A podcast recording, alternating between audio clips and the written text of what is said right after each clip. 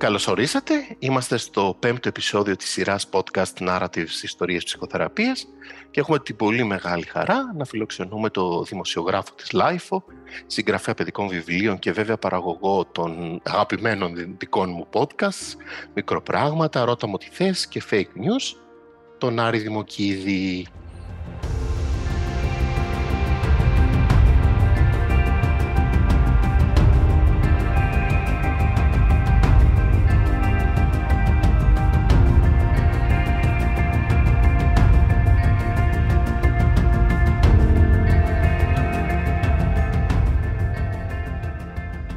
Καλώς τον, καλώς όρισες. Καλησπέρα, για ευχαριστώ πολύ για την πρόσκληση. Να είσαι καλά, εμένα με εντυπωσίασε το πόσο γρήγορα αποδέχτηκες την πρόσκληση και πόσο ε, άμεσα συμφώνησες να βρεθούμε ε, και σε ευχαριστώ και ιδιαίτερα και γι' αυτό. Ε, μ' αρέσει, μ αρέσει πολύ να μιλάω για αυτά, για θέματα της ψυχολογίας. Ωραία. Ε, αφορμή βέβαια και θάρρος πήρα από το δικό σου podcast ε, που είχες μιλήσει για την αγχώδη διαταραχή, αν θυμάμαι καλά, που είχες μιλήσει λίγο για την δική σου ιστορία και είχες ε, κάπως αναφέρει λίγο το ιστορικό της ε, ψυχοθεραπείας σου, αλλά και το πώς γενικότερα σε όλα τα podcast σου φαίνεται κάπως να ε, αναφέρεις κάπως και το ψυχολογικό παράγοντα, δηλαδή ε, θυμάμαι, ας πούμε, σε, μια, ε, σε, σε ένα επεισόδιο που μιλούσες ε, για την ιστορία ε, της ε, Κατερίνας Γόγου και της κόρης της και κάπως πώς έδινες αυτή την αίσθηση της συνέχειας, της διαγενεϊκότητας, πώς τα πράγματα περνούν από γενιά σε γενιά, με τι παλεύουμε και κάπως με ενέπνευσε πολύ να κουβεντιάσουμε σήμερα. Χαίρομαι. Ας ξεκινήσουμε λοιπόν. Ωραία. Να πούμε ότι συνδεόμαστε και πάλι μέσω Zoom, όπως και το προηγούμενο επεισόδιο με την Εύα, ε, λόγω του ότι ο Άρης βρίσκεται στην ε, Θεσσαλονίκη. Ναι. Ε, και να πούμε και ότι η Γιώτα θα μας συναντήσει, γιατί βρίσκεται στο δρόμο, θα μας συναντήσει λίγο αργότερα με τις δικές της ερωτήσεις. Πάμε λίγο να μας πεις λίγο τα πράγματα από την αρχή. Δηλαδή, ε, τι σε έκανε να σκεφτείς ότι μπορεί να χρειάζεσαι να ζητήσεις βοήθεια από κάποιον ειδικό, ε, τι σε έκανε να σκεφτείς ότι η ψυχοθεραπεία θα ήταν μια καλή ιδέα ε, σε σχέση με τη δική σου ιστορία; Πέρασαν πάρα πολλά χρόνια μέχρι να το πάρω απόφαση. Δυστυχώς πέρασαν πάρα πολλά χρόνια, παρότι δεν ήμουν ιδιαίτερα αρνητικός, ε, καθόλου αρνητικός μάλλον, στο ότι κάποιος κάνει ψυχοθεραπεία κλπ. Ε, ξεκίνησα να έχω θέματα γύρω στα 22. Καλά, προφανώς και πολύ νωρίτερα, αλλά δεν μου είχαν βγει. Τότε μου σκάσανε. ξεκίνησα να έχω θέματα, ε, άγχος, πολύ άγχος, ε, αρρωστοφοβία τεράστια, ε, ψυχοσωματικά συνεχώς, ε, κατά φαντασία ανασθενής, υποχόνδριος όχι τόσο, αλλά πιο πολύ κατά φαντασία ανασθενής. Και για πολλά χρόνια ήταν κάτι το οποίο με πέδευε πραγματικά. Αλλά δεν, ε, ήταν, ε, δεν είχα σκεφτεί με ποιο τρόπο να το ε, λύσω. Ή μάλλον είχα σκεφτεί και πάντα πίστευα ότι ο τρόπος για, να το λύσω ερχόταν από μέσα μου και ότι εγώ θα τα κατάφερνα και συνέχεια έβρισκα διάφορους άλλους, άλλες ιδέες και άλλους τρόπους θεωρώντας ότι δεν είναι και τόσο άσχημα τα πράγματα που να χρειάζονται κάποια ψυχοθεραπεία. Φυσικά και ήταν και περάσαν αρκετά χρόνια που ταλαιπωρήθηκα τζάμπα, τελείως ε, τζάμπα, αλλά ίσως ποτέ δεν είχα φτάσει στο αμήν. Ε, δυστυχώς κάποιες φορές ε, πρέπει να φτάσεις στο αμήν, να έχεις δοκιμάσει τα πάντα, να έχεις κάνει όλες την, την, όλη την αυτοβοήθεια, όλη την κουβέντα με τους φίλους, με όλα αυτά κλπ. Να μην έχουν πετύχει και να φτάσεις ε, στο αμήν. Στη δική μου περίπτωση, το, η αντίστροφη μέτρηση ξεκίνησε όταν η μητέρα μου διαγνώστηκε με καρκίνο και επειδή εμένα ο τεράστιος φόβος μου ήταν ότι θα έχω, όχι, όχι ότι θα έχω καρκίνο, ότι ήδη έχω ανα πάσα Ε, κάθε, κάθε εβδομάδα είχα και έναν, ας πούμε, ε, υποτίθεται που ήμουν σίγουρος ότι έχω και δεν υπάρχει περίπτωση, και, αλλά ταυτόχρονα δεν τολμούσα να πάω στο γιατρό και γιατί τρόμαζα τι θα βγει κλπ. Οπότε όταν μπήκε στο σπίτι μου ο καρκίνος, ο πραγματικός αυτή, ε, αυτή τη φορά καρκίνος, κατάλαβα ότι, και ήταν και ανίατη περίπτωση, οπότε κατάλαβα, καταλάβαινα ότι μετά από κάποια χρόνια θα υπάρξει και το μοιραίο, ε, ότι έσφυγε ο κλειός και ότι αν κατάφερνα ε, σε ένα βαθμό όλα τα προηγούμενα χρόνια να μπλοκάρω κουβέντες για καρκίνο, ε, άρθρα, για άρθρα, τηλεοπτικές εκπομπές πάντα άλλαζα κανάλι ή προσπαθούσα να μην τα έχω γιατί με έβαζαν σε πολύ μαύρες σκέψεις, ε, πλέον ήταν ε, αναπόφευκτο.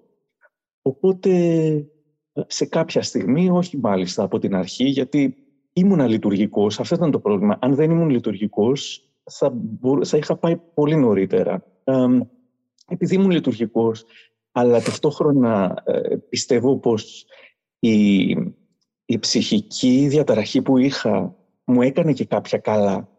Δηλαδή, ε, το άγχος που είχα και το ότι εστίαζα στο, σε σωματικά συμπτώματα ότι είναι θανατηφόρα, ενώ δεν ήταν και πάντα mm-hmm. αποκαλυπτόταν ότι α, τελικά δεν, ήμουν, δεν ήταν και α, είμαι ok okay, κλπ.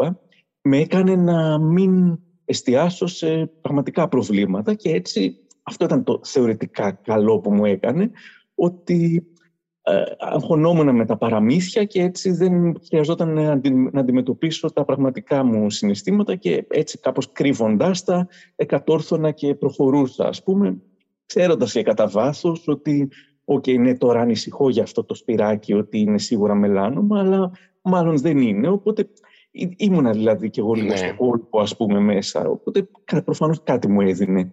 Περνώντας τα χρόνια όμως με την ασθένεια της μητέρας μου, κατάλαβα ότι πλέον ε, ε, χειροτέρευα ας πούμε, και αγχωνόμουν ακόμα πιο πολύ και αποφάσισα ότι δεν πρέπει να συνεχιστεί έτσι αυτό το πράγμα και ότι πρέπει να λυθεί αυτό το θέμα και να γίνω καλύτερα και να βρω τι μου φταίει και να το πολεμήσω. Μικρότερο Άρη είχες τέτοιες αγωνίες; Δηλαδή, λες ότι κάπως αυτό αρχίζει και αναπτύσσεται πάρα πολύ έντονα εκεί στα 22. Πιο νωρίς, ξέρω εγώ, σαν έφηβος, ε, σαν μικροπαιδάκι. Ε, ναι, ε, δεν είχα τρομερή φοβία, αλλά είχα μία έτσι, ένα, ένα θέμα με τις ασθένειες, κυρίως χωρίς να πιστεύω ότι πεθαίνω, αλλά δεν ήθελα να πάω στους γιατρούς, γιατί κάποιες φορές που είχα πάει πήγαινα για ένα, στην εφηβεία, θα πήγαινα για κάτι ας πούμε, μου βρίσκανε κάτι άλλο, με στέλνανε για άλλες εξετάσεις, μετά από εκείνο δεν λυνότανε, μετά από αυτό. Ευτυχώς που τότε δεν ανησυχούσα ότι πεθαίνω, απλά μου ήταν κάτι ψυχοφθόρο και βασανιστικό. Οπότε ε, υπήρχε κάπως αυτό το πράγμα και από πριν. Ε, μου έσκασε όμως περίπου στα 22 μετά από ένα περιστατικό στο οποίο μου έγινε μια ε, λάθος διάγνωση ή τέλος πάντων εγώ φοβήθηκα ότι μου έγινε μια λάθος διάγνωση για καρκίνο των λεμφαδένων δεν μου το είπαν καθαρά, αλλά μου είπε ότι ναι, πρέπει να το δεις. Και γιατί λέω, μπορεί να είναι καρκίνος των λεμφαδένων, τι δείχνουν τα στοιχεία. Μου είπαν, ε, δεν μπορώ να σου πω, πρέπει να το δεις τώρα και εγώ στη θέση σου θα ακύρωνα ό,τι έχω κλπ. Τέλος πάντων, μια γιατρός του είχα. Ε, mm. Από εκεί όμως το πρόβλημα ήταν ότι ενώ δεν ήταν, δεν είχα καρκίνο των λεμφαδένων, ε, το πρόβλημα ήταν ότι αυτό δεν λύθηκε άμεσα. Δηλαδή πήγα στο νοσοκομείο μου είπαν ότι ε, τώρα αυτή τη στιγμή μοιάζουν καλύτεροι οι δείκτες, αλλά θα πρέπει να τους παρακολουθείς και θέλουμε να τους παρακολουθείς για δύο μήνες. Ε, εκείνους τους δύο μήνες που πέρασα στο Λονδίνο σπουδάζοντας, ε, το ότι δεν υπήρχε ένα κλείσιμο του θέματος γρήγορο, αλλά διαιωνίστηκε γιατί πραγματικά αιώνες μου μοιάζαν εκείνοι οι δύο μήνες, ε, ήταν νομίζω αυτό το οποίο με σημάδεψε πάρα πολύ. Γιατί για δύο μήνες είχα τρομερό άγχος κάθε μέρα ότι πώς θα περάσουν οι μέρες για να πάω να κάνω την επανεξέταση, ώστε να μου πούνε κλπ. Ε, βέβαια, τώρα ξέροντας όλα τα ιατρικά που ξέρω, γιατί ε, λίγο ακόμα και θα έπαιρνα πτυχίο με τόσο που ασχολιόμουν με το μελέτη, ναι. Τώρα, βέβαια, ε, ξέρω ότι αν, ήταν, αν είχα καρκίνο, αν, αν έπρεπε να φοβάμαι, θα μπορούσε να υπήρχε ένας τρόπος ας πούμε, για να το βρούμε αν έχω ή δεν έχω. Αυτοί αυτό που μου είπανε ε, ήταν ότι ok, okay, μοιάζει ότι οι δείκτες σου είναι κανονικοί, οπότε αφού δεν, δεν υπήρχαν και άλλα, ε, άλλα συμπτώματα ή με πιάσαν και δεν βρήκανε, για αυτούς ήταν βέβαιο. Αλλά κανένας δεν μου είπε όχι δεν έχεις αυτό το εννοούσαν μάλλον και ναι. είπαν, για ξανακοίτα σε δύο μήνες να δούμε, αυτοί θα εννοούσαν μήπως είναι ε, κάποια ίωση και τέτοια. Εγώ όμως δεν το κατάλαβα ναι. αυτό. Μπερδεύτηκα πάρα πολύ. Άρχισα να ψάχνω όλα τα συμπτώματα των λεμφαδένων, άρχισα να πονάω εδώ, άρχισα να βγάζω το μπρομπαλάκι εδώ, άρχισα στις μασχάλες να ψάχνω κλπ. Οπότε εκείνο που πέρασα ε, ήταν κάτι το οποίο από εκεί ας πούμε έπαθα και κρίσεις άγχους κλπ. Ε, δεν κατηγορώ βέβαια το, μόνο τον τη γιατρό εκείνη ή το όλο πράγμα. Αυτό ήταν προφανώς κάτι το οποίο αργά ή γρήγορα θα γινόταν, γιατί υπήρχαν άλλα θέματα τα οποία με ναι. αγχώναν. Να ρωτήσω, ε, είτε μικρότερος είτε σε εκείνη την ηλικία, το μοιραζόσουν αυτό με την οικογένειά σου, με τους δικούς σου; Ήταν κάτι δηλαδή που μίλαγες γι' αυτό στους στενούς σου ανθρώπους, αλλά και περισσότερο στην οικογένειά σου. Και σαν έφηβος, ε, πόσο φοβάσαι το, πόσο ανησυχείς, μην προκύψει κάτι; Ο, όχι, ως έφηβος όχι, δεν θυμάμαι να το έλεγα, γιατί κι αν το έλεγα ήταν, ακουγόταν τόσο τρελό, ας πούμε, που μου λέγανε «Έλα μωρέ, δεν έχεις τίποτα» και τέτοια. «Έλα καλά, μην τα σκέφτεσαι, όσο τα σκέφτεσαι, κάνεις» κλπ. Οπότε και να το είχα αναφέρει δεν. Ε, όταν, όταν έγινε αυτό στα 22 και, από, και μετά από τότε, ναι, το μοιραζόμουν πάρα πολύ. Πάρα πολύ, Ήταν... τόσο που γινόμουν κουραστικός προφανώς ήταν καθησυχαστική κάπως, ρε παιδί μου, η δική σου, ε, δεν ξέρω με ποιον μιλούσες περισσότερο, ε, κάπως ναι. υπήρχε ένας τρόπος και πιο μικρός σαν παιδί να σε καθησυχάσουν σε σχέση με αυτές ή και με άλλες αγωνίες σου; Δηλαδή ε, υπήρχε ναι, ένας ναι. τρόπος... Οι γονείς να... μου ήταν πολύ υποστηρικτικοί και καθησυχαστικοί σε όλα, πολύ ε, απο, αποδεχόταν ε, εμένα και τα πάντα και, την, και τη ζωή μου και ε, τα όλα, οπότε δεν ε, είχα θέμα. Ήταν πολύ υποστηρικτική. Ε, σε σχέση τώρα με την αρρωστοφοβία, ε, γελούσαν πιο πολύ ή μετά τις πρώτες φορές που μπορεί να ανησυχήσαν και αυτοί όντως ότι «Α, πάμε να δούμε και εμείς το γιατρό», μετά καταλάβανε τι παίζει και ήταν ότι «Ναι, ναι, για πες, ξέρω εγώ». Εκείνοι έκαναν κάποιες υποθέσεις γιατί μπορεί να σου συμβαίνει αυτό; Όχι που να θυμάμαι. Mm-hmm. Δηλαδή, σε, σε ρωτάω γιατί ακούω κάποιους ανθρώπους που να λένε «Ρε παιδί μου, έχεις πιεστεί με τα μαθήματα». Ε, ξέρω εγώ, ε, σου φταίει το ότι, δεν ξέρω, δεν είσαι σπίτι, ξέρω και είσαι στην Αγγλία. Σου φταίει το ότι κάπως οι οικογένειες δηλαδή προσπαθούν να δώσουν μια κάποια εξήγηση. Ναι, ε, δεν την θυμάμαι, γιατί μου μιλούσανε, μου λέγανε διάφορα, ε, αλλά ε, ε, εμένα εκείνο που με ενδιαφέρει εκείνη τη στιγμή, ναι, μου λέγανε ότι είναι της φαντασίας σου, ίσως γιατί το και το, ίσως γιατί αυτό. Ε, μου λέγανε διάφορα, αλλά, δεν, αλλά εμένα δεν ήταν αυτά που ήθελα να ακούσω, οπότε τα μπλόκαρα. Αυτό που ήθελα να ακούσω ήταν ότι να μιλήσουμε για το σύμπτωμα που έχω. Ότι αν είναι καρκίνος, ότι όχι, και εγώ ξέρω κάποιον που έχει το ίδιο και δεν είναι καρκίνος. Δηλαδή, τέτοια ήθελα να εκμεύσω. Ναι, ναι. δεν με ενδιαφέρει τίποτα άλλο που μου λέγανε. Υπήρχαν άλλα ιατρικά θέματα στην οικογένεια, ε, κάπως σοβαρά θέματα ιατρικά μέχρι τότε; Όχι. Όχι.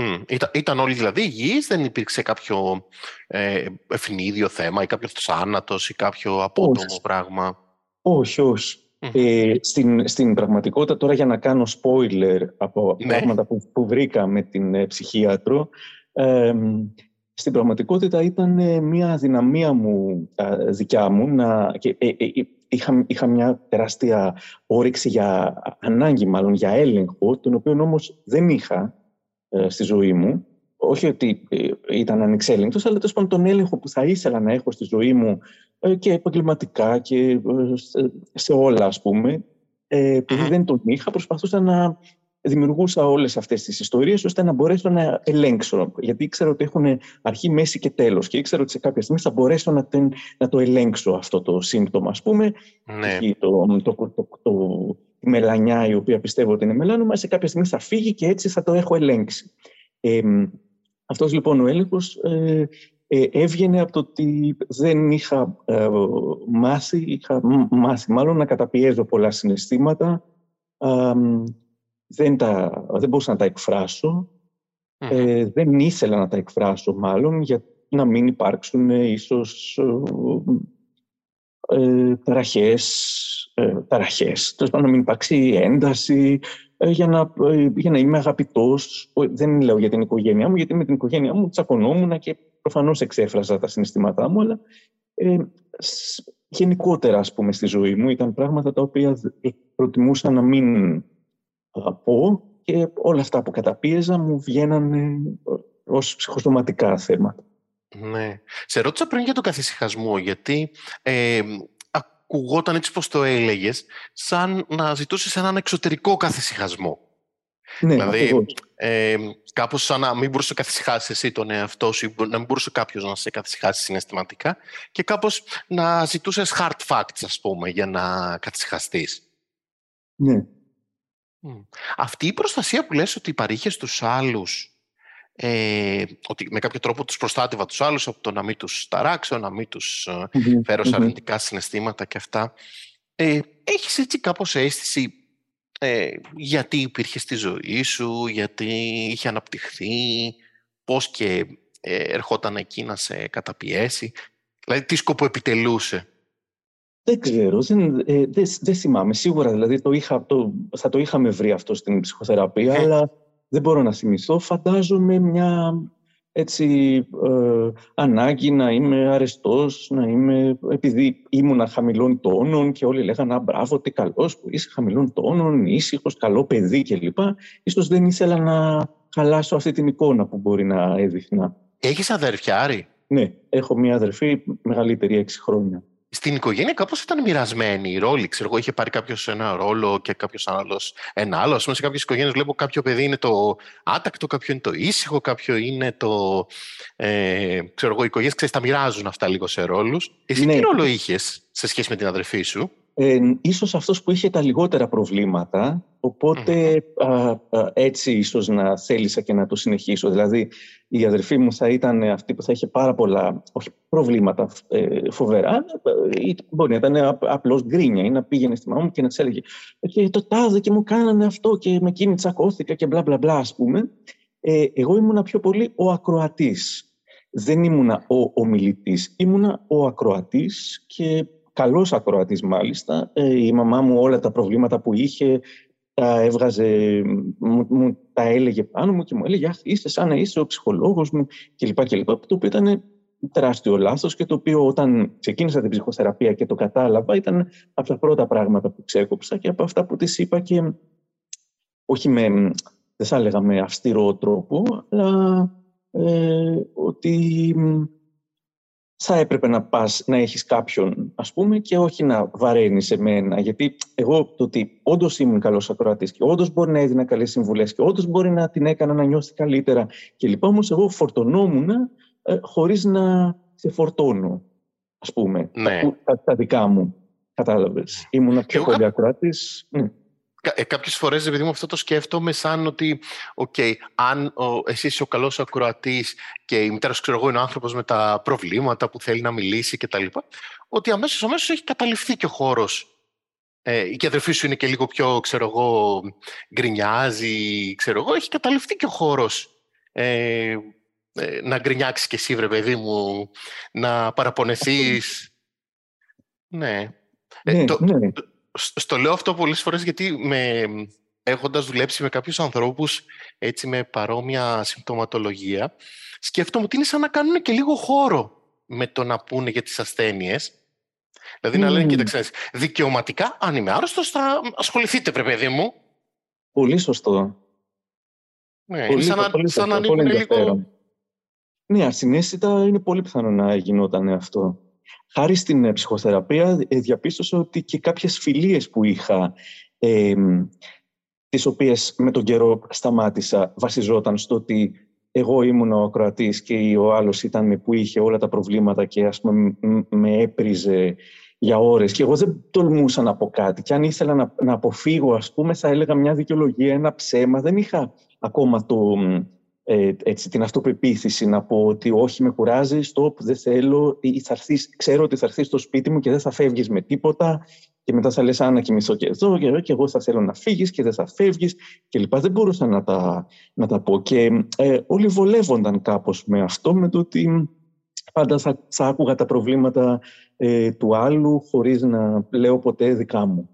Και, και σε αυτός σκέφτομαι ότι μπορεί να κάνει χώρο η ασθένεια, διότι ε, ένας τρόπος να διακόψεις αυτή την συνεχόμενη ροή, ρε παιδί μου, είναι ε, να πεις, παιδιά, με συγχωρείτε, πεθαίνω τώρα, ε, break λίγο, δεν μπορώ, ναι. θα ήθελα να σας βοηθήσω, αλλά ε, με συγχωρείτε, έχω λίγο μεγαλύτερες δουλειές.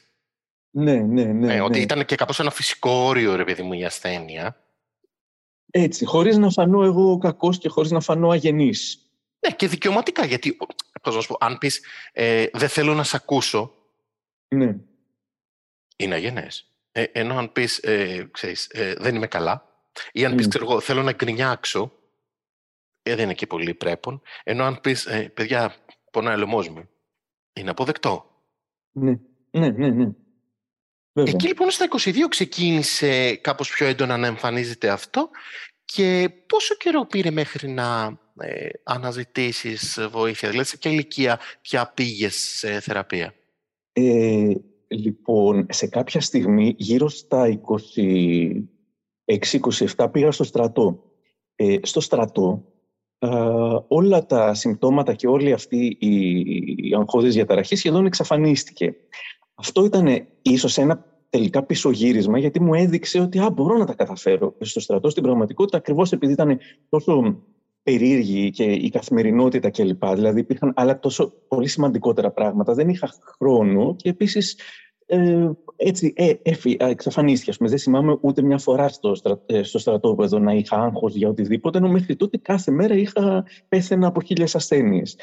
Ε, οπότε μετά με το που έγινε αυτό θεώρησα ότι α, ok, okay, ταυτόχρονα έκανα και κάποιο ξέρω, διαλογισμό ή κάποιες ασκήσεις, κάποια τέτοια και επειδή πετύχαιναν ε, θεώρησα ότι θα συνεχίσω έτσι. Οπότε μετά πέρασαν κάποια χρόνια μέχρι να γίνω ας πούμε 31 ε, για να ε, πω ότι πρέπει να ξεκινήσω ψυχοθεραπεία. Χάρη στην αδερφή μου η οποία είχε κάνει με έναν συγκεκριμένο ψυχίατρο της είπα ότι κλείσε μου ένα ραντεβού για να πω κι εγώ για να μου πούνε ας πούμε μπορεί να μου πει αυτός α, θέλεις φάρμακα ή δεν έχεις τίποτα ή πρέπει να ξεκινήσεις. Οπότε έτσι, έτσι πρώτο πήγα σε αυτόν. Οπότε πήρε περίπου μια δεκαετία από την πρώτη εμφάνιση του συμπτώματος, εννιά χρόνια περίπου μέχρι ναι. να πας. Πολύ ναι, ναι, ανθεκτικός, βρε παιδί μου. Ε, Ανθεκτικότητα ναι, το, στον το πόνο. Πώς δεν, το πώς δεν έβγαλα πραγματικά κάποιον καρκίνο τότε είναι φοβερό. Δηλαδή, ε, ε, φρικάρω και λέω ότι ε, γιατί όλα αυτά τα ψυχοσωματικά ας πούμε θα μπορούσαν να μου είχαν τώρα είμαι 44 από τα 22 ας πούμε, μέχρι τα 30 όλα εκείνα ε, φανταζόμουν ότι άμα σκέφτεσαι συνέχεια έχω αυτό, έχω αυτό, έχω αυτό η αυτοποβολή πίστευα ότι θα μου είχε δημιουργήσει πολύ περισσότερα προβλήματα από ό,τι τελικά μου δημιούργησε πάλι καλά. Ε, ήμουνα, ήμουνα, επειδή ήμουνα και λειτουργικός και επειδή έβρισκα τρόπους για να το ξεγελώ αυτό και να ξεχνιέμαι. άρχισα να γράφω ε, παιδικά βιβλία, ε, άρχισα να, ή όταν άρχισα να δουλεύω κλπ. Υπήρχαν ε, μεγάλη, μεγάλες, όχι περίοδοι, γιατί όχι κάθε τόσο κάτι υπήρχε, αλλά ότι μεγάλα κομμάτια της ημέρας στα οποία θα ξεχνιόμουν. Ε, ξανάρχιζε το άγχος, τώρα μπορώ να το καταλάβω, ότι ξανάρχιζε το άγχος και ε, η, η αιμονή και ξαναεστίαζα στο υποτιθέμενο σύμπτωμα όταν μου συνέβαινε κάτι αγχωτικό εξωτερικό, το οποίο όμως δεν το βίωνα ως ότι «Α, είναι αυτό το άγχος γιατί ξέρω εγώ, η μαμά μου είναι άρρωστη, γιατί ε, στη δουλειά νιώθω ότι με κοροϊδεύουν ή επειδή αυτός με έκραξε εκεί ή επειδή πάει κάτι στραβά στη σχέση μου». Ε, ακριβώς επειδή δεν τα αντιμετώπιζα εκείνα, ε, ξαναξυπνούσε το, η αγωνία μου για το σύμπτωμα, ενώ θεωρούσα ότι το είχα ξεπεράσει. Ας πούμε, μπορούσα να πείσω τον εαυτό μου ότι Ok, okay, δεν είναι κάτι σημαντικό, θα το δούμε, ας περιμένουμε μέχρι την επόμενη εβδομάδα κλπ.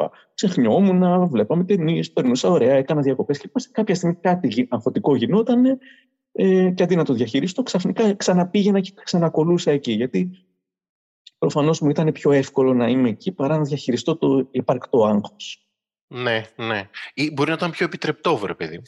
Μπορεί, μπορεί έτσι να είναι. Ναι, ναι, ναι, ναι για, για ένα ε, άνθρωπο που καταλαβαίνω ότι κάπως με πολύ ανθεκτικότητα ε, μπορούσε να είναι πιο μεγάλος από τους μεγάλους, ε, πιο σοφός από τους ε, σοφούς γονείς, πιο... Ε, μεγάλη ανθεκτικότητα νομίζω, αν μη τι άλλο, και κάπως είχε, σαν να είχες εκπαιδευτεί, βρε παιδί μου, να είσαι, ε, πώς να σου πω, πιο...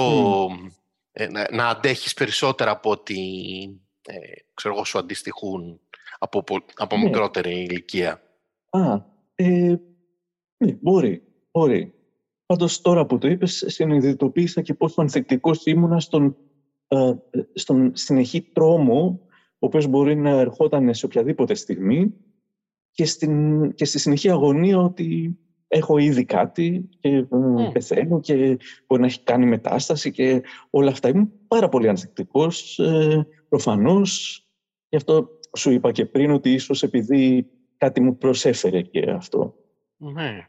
Αλλά και το λέω και σαν, έτσι πώς το καταλαβαίνω εγώ ε, και σαν έναν τρόπο που είχες ούτως ή άλλως που ήξερες για τον εαυτό σου δηλαδή ότι ήταν ένας τρόπος ε, ότι είχες μάθει να αντέχεις Έχεις μάθει να μην παραπονιέσαι ή να παραπονιέσαι, ξέρω εγώ, σε περιορισμένο βαθμό για περιορισμένα πράγματα. Οπότε, εντάξει, δεν ήταν... Ακόμα μου ότι κάπως σαν να συνεχιζόταν και αυτό που έχεις μάθει να κάνεις. Μπορεί, μπορεί, ναι. Ναι, ναι. ναι. Ε, άρα, ε, το, η πρώτη συνάντηση με κάποιον ειδικό ψυχικής υγείας ήταν στην ουσία με, με τον ψυχιάτρο της αδερφής σου; Ναι, ναι. Πήγα για μία φορά με σκοπό ότι να με αναλάβει, ας πούμε. Ε, είχα πλέον πει ότι ναι, θέλω να γίνει αυτό. Του ε, μίλησα για 50 λεπτά, χωρίς να βάλω γλώσσα μέσα. Ήταν η πρώτη φορά ας πούμε, που μιλούσαμε ε, με ψυχίατρο. Αν και η, η καλύτερη μου φίλη ήταν ψυχολόγος, οπότε θέλω να πω ήμουνα μέσα σε όλα αυτά και τα ναι. συζητούσα, αλλά ήταν με κάποιον ο οποίος δεν με ήξερε κλπ. Ναι, ε, ναι. Κάναμε και μια δεύτερη συνάντηση και μετά μου είπε ότι, δεν θυμάμαι και πολύ, αλλά μου είπε ότι δεν μπορεί να με αναλάβει αυτός γιατί δεν έχει χρόνο. Ε, ήλπιζε προφανώς ότι άμα τα έλεγα και τα έβγαζα θα, θα, θα λυνόταν, αλλά μου λέει εσύ έχεις πιο πολλά θέματα ας πούμε. Έτσι, ναι. μου, μου σύστησε αυτός μια δική του γνωστή ε, ψυχίατρο συνεργάτη του, δεν θυμάμαι, ήταν μέντοράς της, ε, με την οποία και έκανα όλη την δουλειά από, το, από τα 31 μου μέχρι τα 35. Αν και συνέχισα να την βλέπω και συνεχίζω να την βλέπω ίσως και μια φορά το χρόνο ή μια φορά τα δύο χρόνια γιατί μου αρέσει τόσο πολύ και αισθάνομαι τόσο ωραία όποτε πηγαίνω και επίσης χαίρομαι γιατί νιώθω ότι έχω και ένα success story να μοιραστώ μαζί της. Οπότε και αυτή χαίρεται και εγώ χαίρομαι και γενικά χαιρόμαστε. και κάποιες, και κάποιες φορές που ε, ε, φυσικά μπορεί να προκύψει και κάτι το οποίο να με αγχώσει, να έχω κάποιο πισωγύρισμα κλπ. Μέσα σε όλα τα επόμενα χρόνια ε, την έπαιρνα και πήγαινα και έκανα κάποια συνεδρία.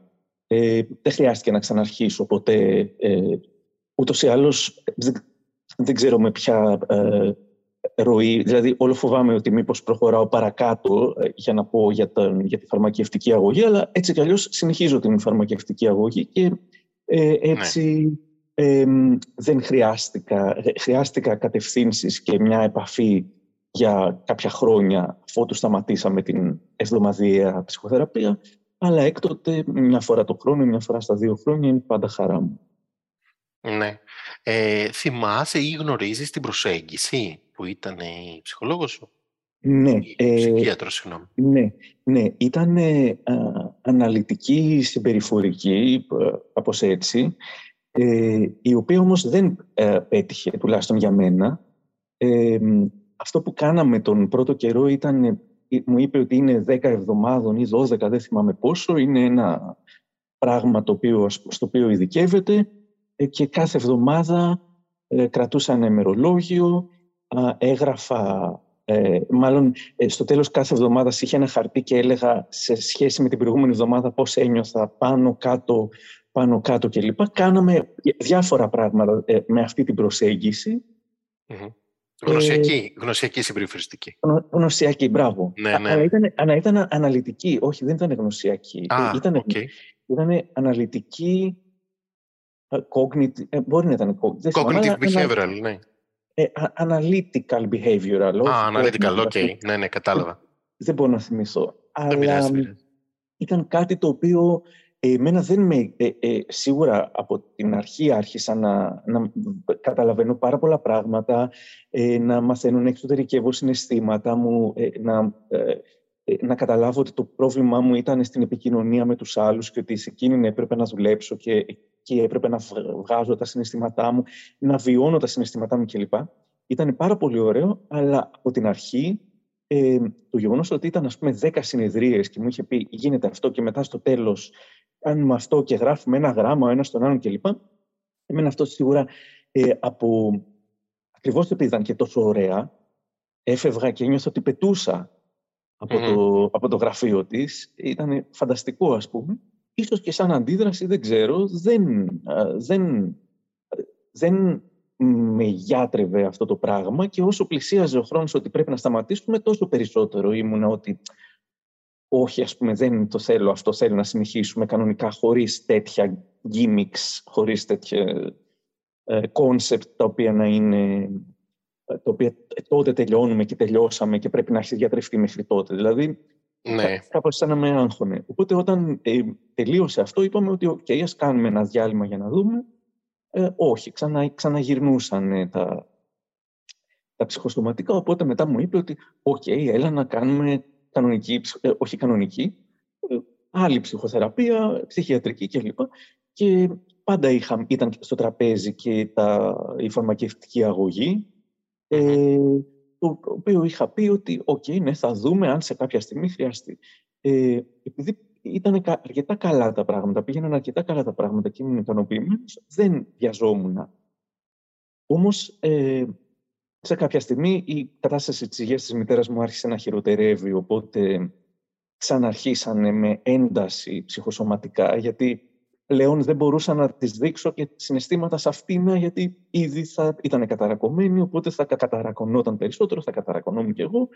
Mm. Ξέσπαγα εντός μου. Ναι. Οπότε ξανά έγινε σε πολύ μεγαλύτερο βαθμό αυτό που γινόταν ε, όταν ήσουν μικρός.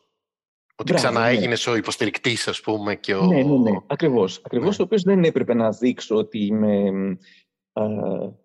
αδύναμος κλπ. Γιατί ταυτόχρονα θα στεναχωριόταν ακόμα πιο πολύ αυτή και φεύγοντας σιγά σιγά γνώριζε ότι σιγά σιγά ε, θα φύγει, ε, ότι θα με άφηνε με τόσα ε, προβλήματα, που, μπλα μπλα μπλα, οπότε αυτό ήταν κάτι το οποίο σίγουρα δεν ήθελα να δείξω. Οπότε αυτό το πράγμα, το ότι δεν το εξέφραζα, μου ξαναδημιούργησε ε, ψυχοσωματικά, οπότε εκεί εγώ συνέχιζα μαζί με την ψυχιατρό μου την ψυχοθεραπεία ε, εκεί της είπα ότι ναι, θέλω πλέον να δοκιμάσω ε, φαρμακευτική αγωγή που μου είπες, αλλά να συνεχίσουμε ταυτόχρονα της, ε, την ψυχοθεραπεία. Ούτως ή άλλως και η δικιά της ε, τακτική ήταν ότι το καλύτερο είναι αν πάρεις ε, Zoloft, γιατί αυτό μου πρότεινε, μου είπε ότι είναι το καλύτερο για εσένα, για την συγκεκριμένη περίπτωση, ε, ότι καλό είναι να συνεχίσεις ε, την ψυχοθεραπεία ναι. ε, και να λειτουργήσει υποστηρικτικά κλπ. Να πω ότι πλέον η, ήταν, ε, δούλευε ως ιδιωτική ψυχίατρο, της γνώρισα, αλλά με τον καιρό, καθώς περάσανε τα ένα-δυο χρόνια, όταν τη ζήτησα αυτό που είπα, την φαρμακευτική αγωγή, ναι. να το δοκιμάσουμε, δούλευε σε, σε κρατικό νοσοκομείο πλέον, οπότε πήγαινα δωρεάν και αυτή δεν πληρωνόταν. Αυτό το λέω ε, γιατί κάποιος καχύποπτος μπορεί να πει ότι α, ζήτησε να παίρνεις φαρμακευτική αγωγή, σου ζήτησε να πηγαίνεις και να την πληρώνεις κάθε εβδομάδα. Όχι, ήταν δωρεάν, ήταν πλέον σε. Ναι, ναι, ναι, σωστά. Είχες ταμπουάρι, είχες ταμπουάρι με τα φάρμακα. Πολλοί άνθρωποι λένε, ε, εντάξει, θα κάνω ψυχοθεραπεία, άτε, πάει και το παλιάμπελο, ε, εντάξει, μην παίρνω και φάρμακα. Ναι, κοίταξε, προτιμούσα, είχα κάποια, δηλαδή προτιμούσα να ε, δω αν γίνεται χωρίς κλπ γιατί ε, φαντάζομαι ότι ε, οι περισσότεροι μπορούν να σκεφτούν ότι «ΟΚ, άμα πάρω φάρμακα πάει να πει ότι είμαι τελείως, ας πούμε, τρελός. Για να δούμε ναι. μήπως μπορέσω να το λύσω αλλιώς.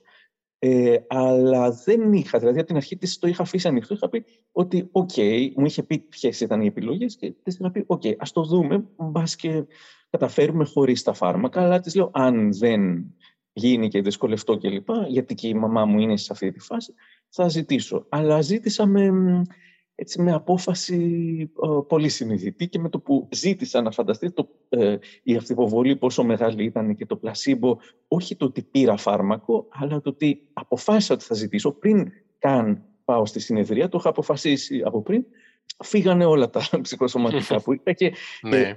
Φυσικά και ένα μήνα περίπου πήρε να επιδράσει, αλλά εκείνο το μήνα εγώ δεν ξανά είχα κάτι, δηλαδή μέχρι να αρχίσει να επιδράσει ή είχα κάτι πάρα πολύ λίγα.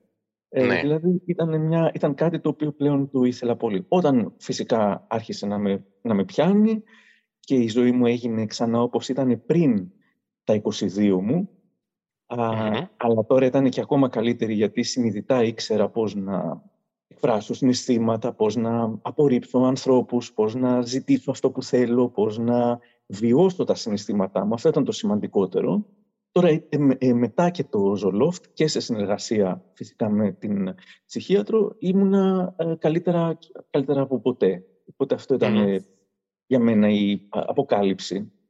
Εκείνη την περίοδο που κάπως ήταν άρρωστη η μητέρα σου και εσύ είχες πιεστεί πολύ, ε, διαπραγματευτήκατε θεραπευτικά να όντως να τις εκφράσεις στην στεναχώρια σου ή το βάρος που ένιωθες σε σχέση με την υγεία της; Ε, αν θυμάμαι καλά, ναι, με κάποιον πολύ έμεσο τρόπο ας πούμε, ε, αλλά λέγοντάς της κιόλας αυτό που είχε συμβεί. Δηλαδή όταν, ε, όταν ξεκίνησα και το Ζολόφτ και ήμουνα καλά και ήμουνα πιο δυνατός, ε, γιατί ήταν κάτι το οποίο και θα με βοηθούσε να το εκφράσω εγώ, αλλά και θα, την, και θα έφευγε ήσυχη πλέον πως ε, κάτι για το οποίο ήξερε για πάρα πολλά χρόνια και πριν ότι συνέχεια πίστευα ότι έχω καρκίνο του βλεφάρου ή ε, καρκίνο του οτιδήποτε. Ε, έφυγε ξέροντας ότι ε, είχα ας πούμε γιατρευτεί από όλα αυτά τα άγχη και όλα αυτά τα προβλήματα, ότι είχα βρει, είχα βρει έναν τρόπο και σίγουρα δεν θα ήθελε να, να φύγει ξέροντας κάτι άλλο. Βέβαια, αυτό ναι. μπορεί να το είχα πει και ως ε, ψέματα. Ε, θα μπορούσα να το είχα πει και ως ψέματα. Ούτως ή άλλως ψηλό έκρυβα το πόσο άγχος μου γεννούσε η κατάσταση της υγείας της. Ναι. Ε, Όμως τώρα ήταν ε, ακόμα καλύτερο γιατί ήταν και η αλήθεια. Οπότε βρήκες και κάτι καλό και για τους δυο σας. Ναι. Ότι και εκείνη θα έφευγε έχοντας την αίσθηση ότι το, το παιδί της είναι καλά και ναι, ναι εσύ ναι, θα ήσουν καλά. Αλλά και εντάξει, θα μπορούσες και λίγο να της μιλήσεις για το ότι τελικά χρειάστηκε να ναι, ναι, βέβαια. Να πάρεις βοήθεια. Βέβαια, βέβαια. Ε, ήξερε ότι ήμουνα καλά, γιατί παρότι ε, βλέπανε αυτά που... Ε, συνέβαινε αυτό το πράγμα, δηλαδή ότι παρότι είχα... Κάποιος θα πει, Άγια, σχεδόν 8 χρόνια ε, πίστευες ότι πέθανες κάθε τόσο, αλλά είχα βρει έναν τρόπο και ζούσα με αυτό και στο υπόλοιπο... Και αν αφαιρέσεις αυτό, το οποίο φυσικά αν το, είναι τεράστιο πράγμα για να το αφαιρέσεις έτσι απλά. Αλλά αν το αφαιρούσες, ζούσα μια πάρα πολύ ευτυχισμένη ζωή, σε μια πάρα πολύ αγαπημένη σχέση. Ε, η, ε, η δημιουργικότητά μου ήταν ε, πάρα πολύ μεγάλη, επαγγελματικά έκανα ακριβώς αυτά που ήθελα, οπότε έβλεπε ότι ήμουν ευτυχισμένος σε μεγάλο βαθμό, αλλά ότι υπήρχαν σύννεφα τα οποία μαζεύονταν σε κάποιες στιγμές και με, έτσι, με ψηλοπαρέλεια. Οπότε αυτό ήθελα να της ε, δείξω ναι. και εγώ στο τέλος, ότι είναι κάτι το οποίο αν δεν είχε αρρωστήσει βέβαια, δεν ξέρω πόσο ακόμα μπορεί να συνεχιζόταν. Μπορεί να μην είχα πάει. Καλά, δεν πιστεύω ναι. ακόμα να μην είχα πάει. Αλλά μπορεί για ναι. κάποια χρόνια ακόμα να έλεγα ότι ε, αυτό το ελέγχω και αυτό εντάξει και άμα χρειαστεί θα ναι. πάω και άμα φτάσω στο αμήν θα πάω. Δεν είχα φτάσει ποτέ στο αμήν. Με την ασθένειά της, ε, εκεί έφτασα ας πούμε, στο, στο μηδέν. Οπότε ναι. πιέστηκα και από μόνος μου να πάω.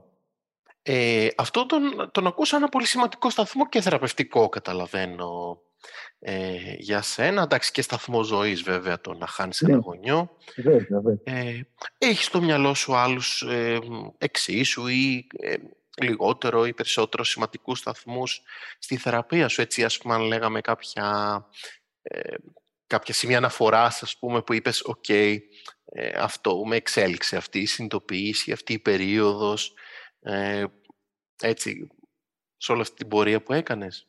Ε, ναι, ε, πάρα πολύ και σχεδόν κάθε, σε κάθε συνεδρία που κάναμε το ένιωθα αυτό, ότι κάτι παραπάνω έγινε ακόμα και ότι μου γίνεται κτήμα μου, ας πούμε, πράγματα τα οποία στην αρχή έπρεπε να κάνω τελείως μηχανικά. Ας πούμε, έπρεπε να μάθω από την αρχή να εντοπίζω τα άσχημα συναισθήματα, γιατί τα όμορφα, τα οποία τα βίωνα πάρα πολύ συχνά και ε, με μεγάλη έτσι, ε, χαρά, ήταν προφανώς εύκολο. Τα άσχημα συναισθήματα όμως δεν τα, δεν τα βίωνα και δεν τα βίωνα γιατί δεν τα καταλάβαινα καν. Τα, τα μεταμφίεζα, όπως είπαμε, με την τα ναι. ψυχοσωματικά, οπότε δεν τα καταλάβαινα.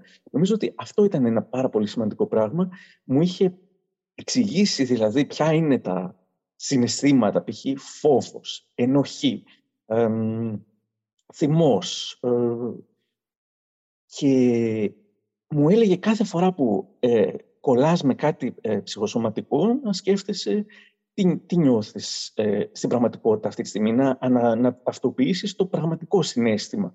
Αν ταυτοποιήσεις το πραγματικό συνέστημα, θα καταλάβεις και από πού σου προκαλείται. Και αν καταλάβεις από πού σου προκαλείται, θα μπορέσεις να το βιώσεις. Οπότε, σχεδόν στα ψέματα, ας πούμε, ε, καταλάβαινα ότι ξέρω, εγώ είμαι τσατισμένος για αυτό το πράγμα. Οπότε, σχεδόν στα ψέματα, ε, χωρίς να το νιώθω στην αρχή ότι πρέπει να το κάνω, έλεγα π.χ σε μια φίλη μου, ας πούμε, που με είχε πιέσει πολύ και της ε, τώρα με πιέζεις πάρα πολύ. Αυτό είναι πιεστικό που κάνεις και γι' αυτό δεν θέλω κλπ. Ενώ δεν το εννοούσα και από μέσα μου ήμουν ότι. Ε, το άλλο λεπτό ήθελα να της πω και συγγνώμη μου, δεν το εννοώ κλπ. Πίστευα ότι δεν ναι, το εννοώ. Παραφέρθηκα. Ναι, ναι, ναι. Χρειάστηκε σιγά σιγά να τα, να τα ταυτοποιώ και στην αρχή με σχεδόν σαν ηθοποιός να λέω ότι «Α, οκ, τώρα νιώθω ενοχές, και, και ταυτόχρονα θυμό που νιώθω ενοχές, γιατί ξέρω ότι δεν πρέπει να νιώθω ενοχές. Οπότε θα έλεγα στο γονιό μου, πούμε, με κάνεις να νιώθω ενοχές γι' αυτό, ενώ δεν πρέπει και αν είναι δυνατόν και δεν θα νιώσω καμία ενοχή και με τσατίζει αυτό το πράγμα. Δηλαδή, ε, εξωτερίκευα το, τα συναισθήματα, ε, λέγοντας και ποιο συναίσθημα είναι αυτό. Με τσατίζει αυτό, γιατί κάνω και τέτοια. Και σιγά σιγά άρχισα να φέρομαι έτσι. Οπότε αυτό ήταν ένα μεγάλο, ένα ε, μεγάλο πράγμα το οποίο με έκανε να μπορώ να γίνομαι και δυσάρεστος και να, αλλά κυρίως να βιώνω τα, τα άσχημα συναισθήματα και, και να, τα καταλαβαίνω. Και να τα βάζεις και μέσα στις σχέσεις, καταλαβαίνω. Βέβαια, ναι, ναι, ναι. Να μπορώ να τα επικοινωνώ. Ε, ως, ε, ως πρώτο βήμα ήταν να τα καταλαβαίνω. Νομίζω ως δεύτερο να τα βιώνω να λέω, να νιώθω, ας πούμε, ότι είναι τώρα έχω τσατιστεί και το, ως τρίτο να τα εξωτερικεύω στο άτομο που πρέπει να τα εξωτερικεύσω. Να τα επικοινωνήσω δηλαδή. Με το που γινόταν αυτό, ξαφνικά το σύμπτωμα στο οποίο είχα κολλήσει, ας πούμε, δύο μέρες και που ήταν ένας πόνος στην καρδιά και λοιπά, ε, έφευγε. Δεν χρειαζόταν πια να κάνει τη δουλειά του το σύμπτωμα. Έτσι, έτσι ναι. Ωραία. Πριν συνεχίσουμε να βάλω και τη Γιώτα στη παρέα ναι. μας που τώρα κατάφερε να συνδεθεί. Μας ακούει ναι. τόση ώρα βέβαια με πολύ προσοχή. Α, ναι. Α, χαίρομαι. Ε, γεια σου Καλησπέρα, Γιώτα. σας ακούω, σας ακούω τόση ώρα με μεγάλη προσοχή. Καλησπέρα, γεια χαρά. Καλησπέρα. Γεια σου. Ήθελε η Γιώτα να κάνει μια ερώτηση όση ώρα άκουγε, οπότε έλα Γιώτα, σε ακούμε ε, όντας καλός ακροατής, γιατί ανέφερες πως υπήρξες για χρόνια καλός ακροατής.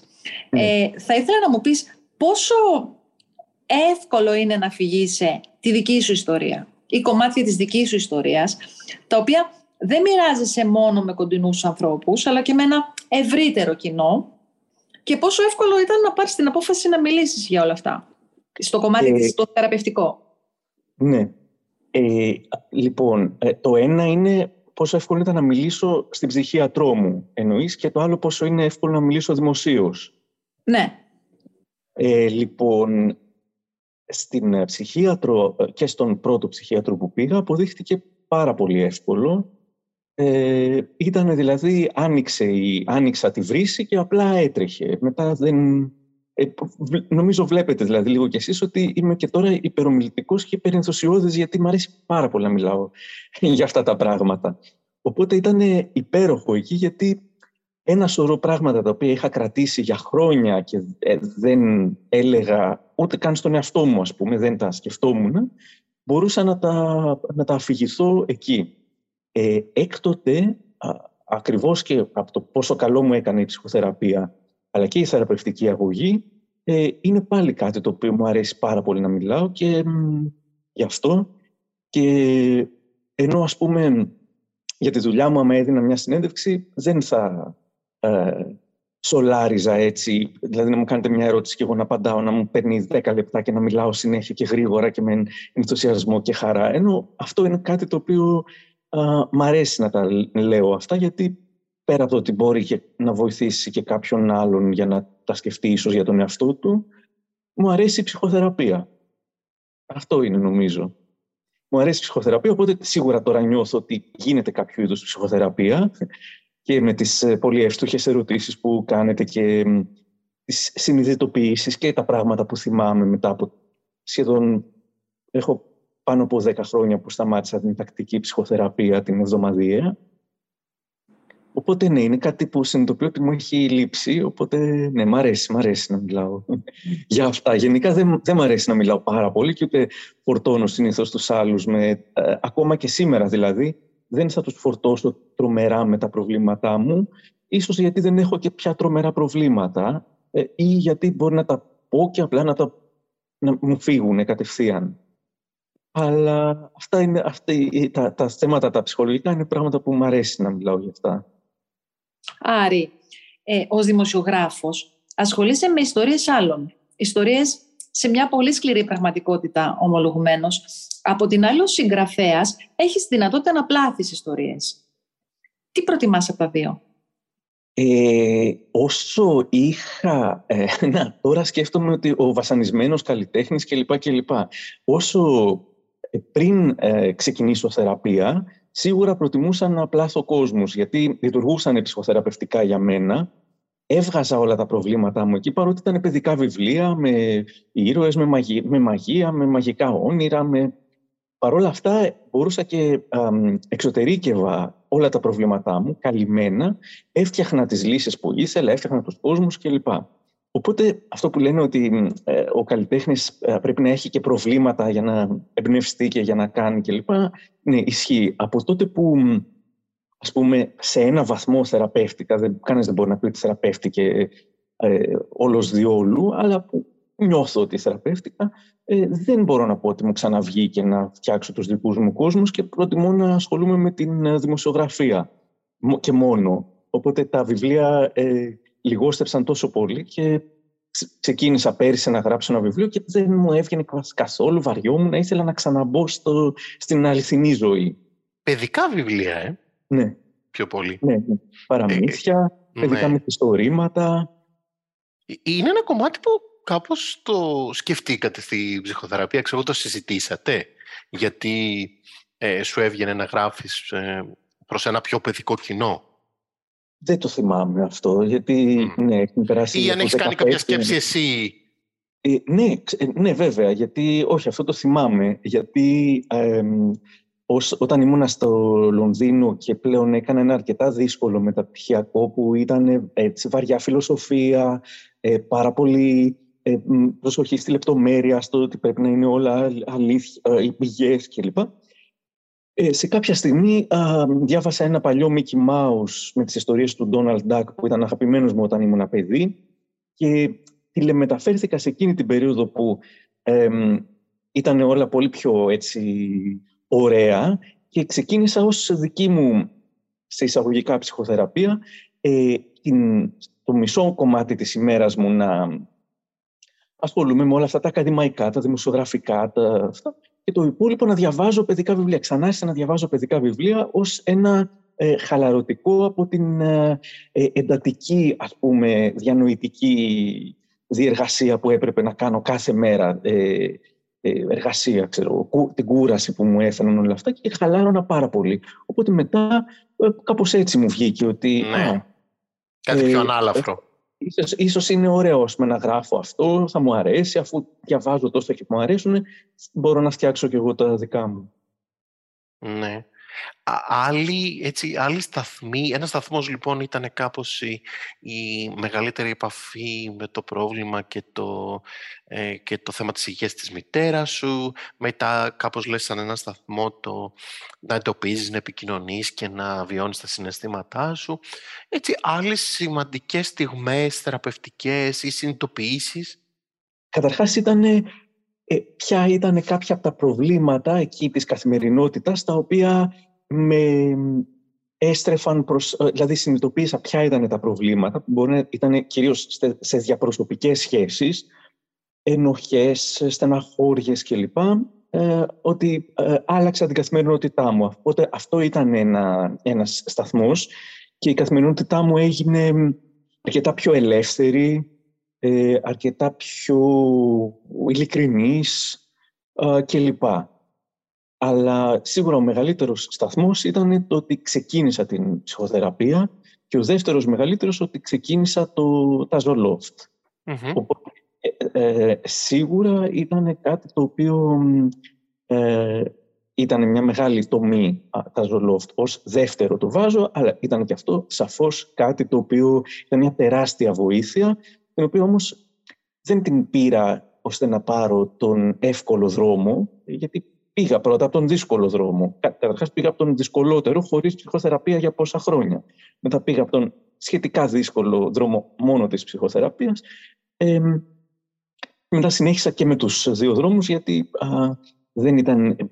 αισθανόμουν, μάλλον και αυτό ξαναγυρίζω λίγο σε πιο πριν, ότι αν έπαιρνα από την αρχή, γιατί μου, είπαν, μου είπε από την αρχή η ψυχιατρός μου ότι λέει μπορούμε να κάνουμε ψυχοθεραπεία, μπορούμε να κάνουμε ψυχοθεραπεία και κάποιο φάρμακο ή μπορείς να πάρεις μόνο φάρμακο και να φύγεις. Ε, μου φαινόταν υπερβολικά εύκολο αυτό. Ε, μου φαινόταν σαν ότι ήταν ο εύκολος δρόμος και λοιπά και ότι ε, ε, όχι, εντάξει, ξέρω εγώ, είναι ξεφτύλα, ας πούμε, είναι σαν να ναι. κλέβω, ας πούμε, σε αυτό το πράγμα. Πρέπει να... Και, και πολύ καλά έκανα, γιατί θα ήταν ναι. όντως σαν να κλέβω, γιατί δεν θα κατόρθωνα να... Μπορεί να έφευγαν τα μαύρα σύννεφα του άγχους πάνω από το κεφάλι μου, αλλά η υπόλοιπη ζωή μου δεν, δεν θα είχα βελτιωθεί τόσο πολύ, δεν θα είχα καταλάβει τόσα πράγματα για να, και δεν θα είχα αλλάξει ναι. Νοοτροπία και τον τρόπο που επικοινωνώ κλπ. Και, και, και μπορεί να με είχαν κρατήσει καθυλωμένος σε, χωρίς ε, αγχώδη διαταραχή, αλλά καθυλωμένος σε διάφορα άλλα προβλήματα, ενώ νομίζω ότι άνθησα περισσότερο. Ναι. Και, και για μένα το θεωρώ και σταθμό, ε, έτσι πως, πως ακούω σήμερα την ιστορία σου, το να κάνεις βρε παιδί μου και κάτι εύκολο. Δηλαδή, είχες κάνει όλα τα δύσκολα, είχες ναι. κάτσει 10 χρόνια μόνος σου να βράζεις τα ζουμί σου, είχες ε, ε, κάνει τόσο καιρό ψυχοθεραπεία. Ε, ας έκανες και κάτι να σε διευκολύνει, βρε παιδί μου. Δεν είναι δηλαδή... και, νομίζω ότι είναι και θεραπευτική παρέμβαση ένας άνθρωπος να κάνει κάτι που θα του έρθει και λίγο πιο ε, εύκολα. Βέβαια, βέβαια. Ε, ε, αλλά ένιωσα ότι έφτασα και σε ένα σημείο που okay, μου αξίζει τώρα. Ας πούμε προσπάθησα και αλλιώς. Βέβαια, αν μπορούσα να γυρίσω πίσω, θα είχα ξεκινήσει ψυχοθεραπεία το 2001, όχι το 2010. Ναι. Δηλαδή θα είχα ξεκινήσει από εκείνη τη μέρα. Και δεν ήμουν καθόλου αρνητικός, αλλά ήμουν ότι, ok, okay, ναι, για να δούμε. Άμα πάω σε ένα σημείο που δεν θα αντέχω, ακόμα αντέχω, ξεχνιέμαι, κάνω. Ε, αλλά παρόλα αυτά, όχι. Ε, ε, θα, θα είχα κάνει από την, πρώτη, από την πρώτη μέρα και αυτό είναι κάτι το οποίο θα συμβούλευα και συμβουλεύω πάντα. Όχι ότι με ακούει ποτέ κανένας, ειδικά σε φίλους που μπορεί ναι. να έχουν επενδυθεί πολύ κλπ. Μπορεί να τους λέω ότι βρε δες εμένα, πώς ήμουν, θυμάσαι, μπλα μπλα μπλα. Όχι, όχι, δύσκολα, δύσκολα πείθονται κάποιοι.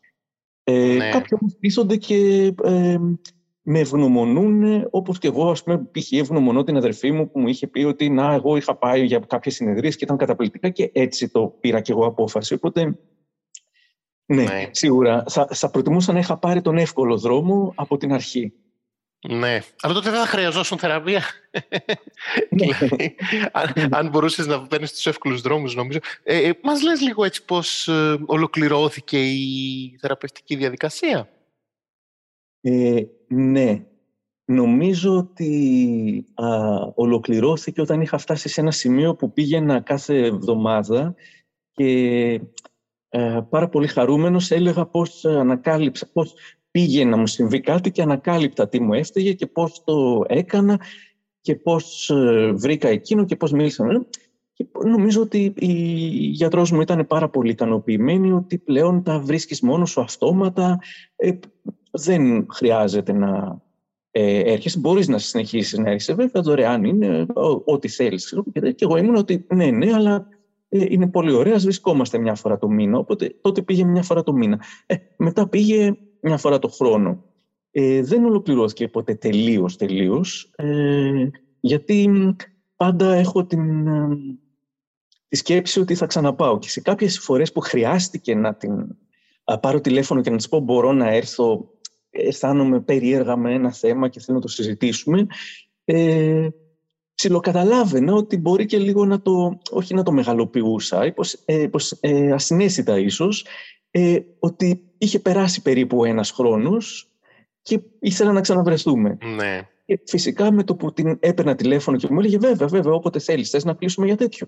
Μπορεί, το, μπορεί να ήταν σε ένα μήνα να είχε ελεύθερο, ένα μήνα από τότε. Το θέμα που με απασχολούσε ε, λυνόταν εκείνη τη μέρα, αλλά δεν λυνόταν με το ότι «Α, δεν έχω πια πρόβλημα», ότι μου γινόταν κατευθείαν, έλεγα «Κάτσε λίγο, ας σκεφτώ κι εγώ γιατί με ανησυχεί αυτό το πράγμα, α, γι' αυτό και αυτό, το έβρισκα και το έλυνα από εκείνη τη μέρα». Ας πούμε και ήδη και μόνο που της μιλούσα, ας πούμε, ξαναθυμόμουν, γιατί χρειάζεται να του φρεσκάρω λίγο κάθε φορά, ότι κι αν mm. θυμηθώ, προσπαθώ να καταλάβω τι μου φταίει. Μου φταίει αυτό, όχι, δεν είναι αυτό. Δεν είναι εκείνο. Τι είναι, τι είναι, α, αυτό είναι. Ok, okay. οπότε χρειάζεται ναι. λίγη εξάσκηση, ας πούμε, για να, μην, για να παραμένω σε επαφή με τα συναισθήματά μου και να βρίσκω λύσεις Μέχρι να πάω όλες αυτές τις φορές, ας πούμε, μέχρι να πάω, ε, είχα λύσει το πρόβλημα, αλλά φυσικά δεν ναι. είχα ακυρώσει την, ε, τη συνεδρία, γιατί χαίρομαι πάρα πολύ να την βλέπω και θεωρώ ότι είναι καταπληκτική.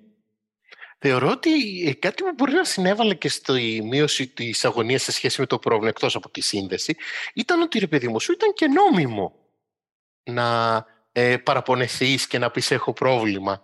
Δηλαδή ήταν μια πόρτα ανοιχτή. Ναι. Που εκείνη σου λέγε βεβαίως να έρθεις. Α, ε, μιλάς για την ψυχίατρο. Ναι, ναι. Ότι κάπως ναι. Σου, ε, σου νομιμοποιούσε ναι, ναι. ότι «Α, πολύ ωραία, έχεις πρόβλημα, έλα να τα πούμε». Ναι, ε, ναι. Δεν σου λέει, ξέρω εγώ, ε, υποχρεώνεσαι εφόσον έχεις κάνει ψυχοθεραπεία, να έχεις τελειοποιηθεί. Βέβαια, βέβαια, βέβαια. Όχι, πάντα ήταν, μου έλεγε ότι ήταν πολύ ικανοποιημένη, ας πούμε, από το ότι συνειδητοποιώ κλπ. κλπ. Αλλά ότι εννοείται η πόρτα είναι πάντα ανοιχτή ε, και ότι επιστογυρίσματα μπορεί να συμβούν και κανένας άνθρωπος δεν θα είναι για πάντα τέλεια σε όλη τη ζωή του και μακάρι ε, να είμαι, αλλά ότι σε οποιαδήποτε στιγμή, ναι, ήταν, ήταν πραγματικά νόμιμο, αλλά η αλήθεια είναι ότι θα ήθελα να, να πηγαίνω και, σε, και χωρίς προβλήματα. Δηλαδή τώρα μπορεί να έχει περάσει και ένα μισή δύο χρόνια είχαμε κάνει μια φορά ένα Skype που δεν έχω πάει, αλλά μετά σκέφτομαι ότι μπορεί να πάρω τη θέση κάποιου που, ο οποίος έχει πραγματικά ανάγκη στις, στις λίγες ώρες που κάνει πλέον. Κάνει αρκετά λίγες ώρες, οπότε δεν. Αλλά ε, δεν ξέρω. Νομίζω ότι σε κάποια στιγμή ίσως θα έπρεπε να πάω έτσι για μια επίσκεψη, για να κάνουμε αυτό που λέμε catch up, χωρίς απαραίτητα να έχω τρομερά προβλήματα. Και αυτό ακούγεται πολύ πρωτοποριακό σε σχέση με την ιστορία που μας λες. Ναι. Να μην χρειάζεται, δηλαδή, ρε παιδί μου, ένα πρόβλημα, μια ασθένεια, ένα βάρος, ένα κάτι. Ακούγεται πολύ ναι. πρωτοποριακό. Ε, εννοώ για τη δική σου ιστορία. Α, ναι, για τη δική μου ιστορία. Γιατί γενικά νομίζω ότι άμα Όχι, είναι, έχει, ναι. έχει λεφτά ή έχει ε, τρόπο ή έχει τέτοιο, μακάρι να, ε, ας πούμε, μακάρι να, να ζούσε στην πολυκατοικία μου, γιατί εγώ ζω πλέον στη Χαλκιδική, δεν ζω καν σε πολυκατοικία. Στην Ερημιά δεν υπάρχει τίποτα εκεί γύρω όλο το χειμώνα. Ε, πέρα, ε, δεν ζω μόνος μου φυσικά, με τον σύντροφό μου ζω, αλλά ναι. ε, ενώ δεν υπάρχει κάποιος ψυχίατρος εκεί. Αν υπήρχε, με πολύ χαρά εγώ θα πήγαινα κάθε εβδομάδα ακόμα, γιατί είναι κάτι το οποίο πάντα βοηθάει. Δηλαδή δεν... Ναι. Το να έχεις κάποιον για να λες τα προβλήματά σου, ακόμα και αν δεν έχεις προβλήματα. Αυτό είναι το καλύτερο νομίζω, στη, ναι. πάντα στη δική σου ιστορία λέω, επειδή μου, ότι μου ακούγεται ναι, ναι.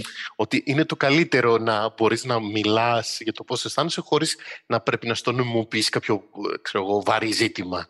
Ακριβώς, ακριβώς. Και ίσως αυτό ήταν που δεν έκανα και αυτό είναι που μπορώ να κάνω τώρα και όλα τα τελευταία χρόνια που πηγαίνω και που ε, έχω πει ότι θα συνεχίσω να πηγαίνω ακόμα και να μην έχω κάποιο θέμα. Μια στο τόσο. Ωραία. Ε, δεν ξέρω, Γιώτα, είχες κάτι άλλο στο μυαλό σου πριν κλείσουμε να ρωτήσεις τον Άρη; Εγώ θα ήθελα να ρωτήσω το εξής και μου έδωσε αφορμή τώρα το, αυτό που, που είπε πως μένει στην Ερημιά.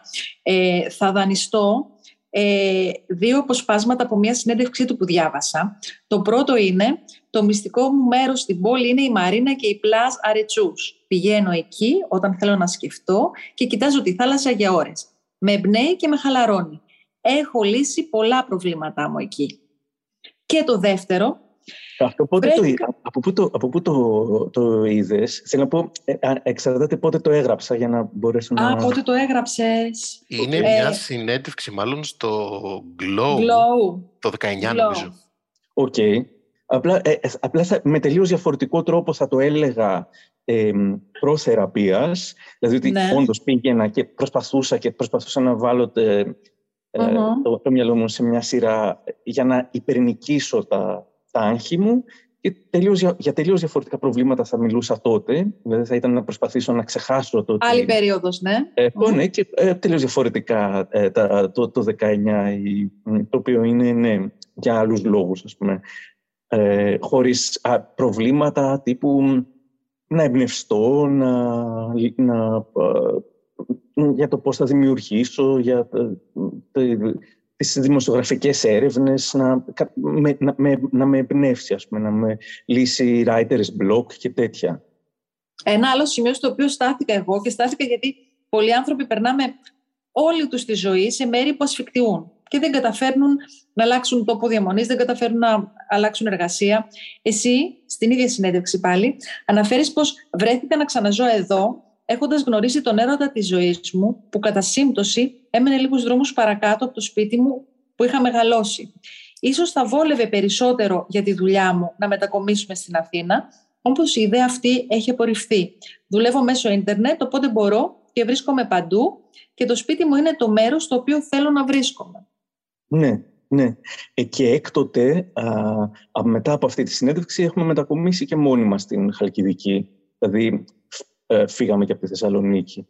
Οπότε ε, έφτιαξα μία δουλειά, αυτό με βοήθησε και η θεραπεία πιστεύω, ότι έφτιαξα την δουλειά μου έτσι ακριβώς όπως την ήθελα παρότι τότε δεν υπήρχε. Δηλαδή το 10-11 έγινα διευθυντής του site της LIFO χωρίς να από τη Θεσσαλονίκη, από το σπίτι μου, ε, ενώ δεν ήταν καθόλου, όχι αυτονόητο, δεν, ήταν, δεν υπήρχε καν ως πιθανότητα κάποιος να διευθύνει ένα site από το σπίτι του εκεί και να μην είναι στο γραφείο της Αθήνας. οπότε εγώ όμως το, το ζήτησα και το, το πέτυχα. Είναι κάτι το οποίο νομίζω ότι με έκανε να μπορώ να, η, η ψυχοθεραπεία να μπορώ να καταλαβαίνω τι είναι αυτά που θέλω, να τα ζητάω και αν γίνεται να τα πετυχαίνω. Οπότε η ψυχοθεραπεία με βοήθησε να ε, καταλάβω ποια είναι η ζωή που θέλω να αλλάξω πράγματα, να, να σταματήσω πράγματα που μπορεί να με πίεζαν και π.χ. η συγγραφή των βιβλίων ήταν κάτι το οποίο από ένα σημείο και μετά με πίεζε. Παρ' όλα αυτά έδιναν πολύ καλά λεφτά, έδιναν πολύ έτσι, αγάπη από παιδιά, φήμη, τέτοια κλπ. Αλλά παρόλα αυτά, με το που ένιωθα ότι με πίεζε, είπα: Όχι, δεν με νοιάζει, σταματάω τελείως. Προτιμώ να κάνω ας πούμε, ηχητικά ντοκιμαντέρ. Οπότε κάθε στροφή στην, στην καριέρα μου, αλλά και στο μέρος που ζω και, στα, και, στο, και στο τι κάνω, σε ένα βαθμό οφείλεται στο ότι η ψυχοθεραπεία με έτσι, απελευθέρωσε από ένα σωρό πρέπει τα οποία μπορεί να υπήρχαν στο μυαλό μου που έπρεπε να κάνω για να ικανοποιήσω τέλος πάντων ή για να είναι πιο συμβατικά έτσι όπως είναι. Το να κατέβω στην Αθήνα, το να ακολουθήσω τη δουλειά που μου δίνει τα πιο πολλά λεφτά ή οτιδήποτε. Ευχαριστούμε πάρα πάρα πολύ για το πόσο ανοιχτά και έτσι ευθετικά και προσωπικά μας μίλησες σήμερα ε, και που μοιράστηκες όλα αυτά τα προσωπικά σου κομμάτια και τα κομμάτια της προσωπικής σου ιστορίας και της προσωπικής σου θεραπείας ε, και που απλόχερα μας τα χάρισες εδώ. Άλλη μόνο. Ε... Εγώ ευχαριστώ, ε, γιατί ναι, είχε πολύ ενδιαφέρον για μένα και είχα ξεχάσει πόσο μου αρέσει να μιλάω για, για τα ψυχολογικά μου, ε, για την ψυχολογική μου κατάσταση, οπότε ναι, μου άρεσε πολύ. Ωραία, να σου ευχηθούμε, να σου ευχηθούμε καλή επιτυχία σε ό,τι κάνεις ε, και καλή αντάμωση αν ξανά τύχει να βρεθούμε. Έτσι, μακάρι. Επίσης και σε εσάς. Ευχαριστούμε πολύ.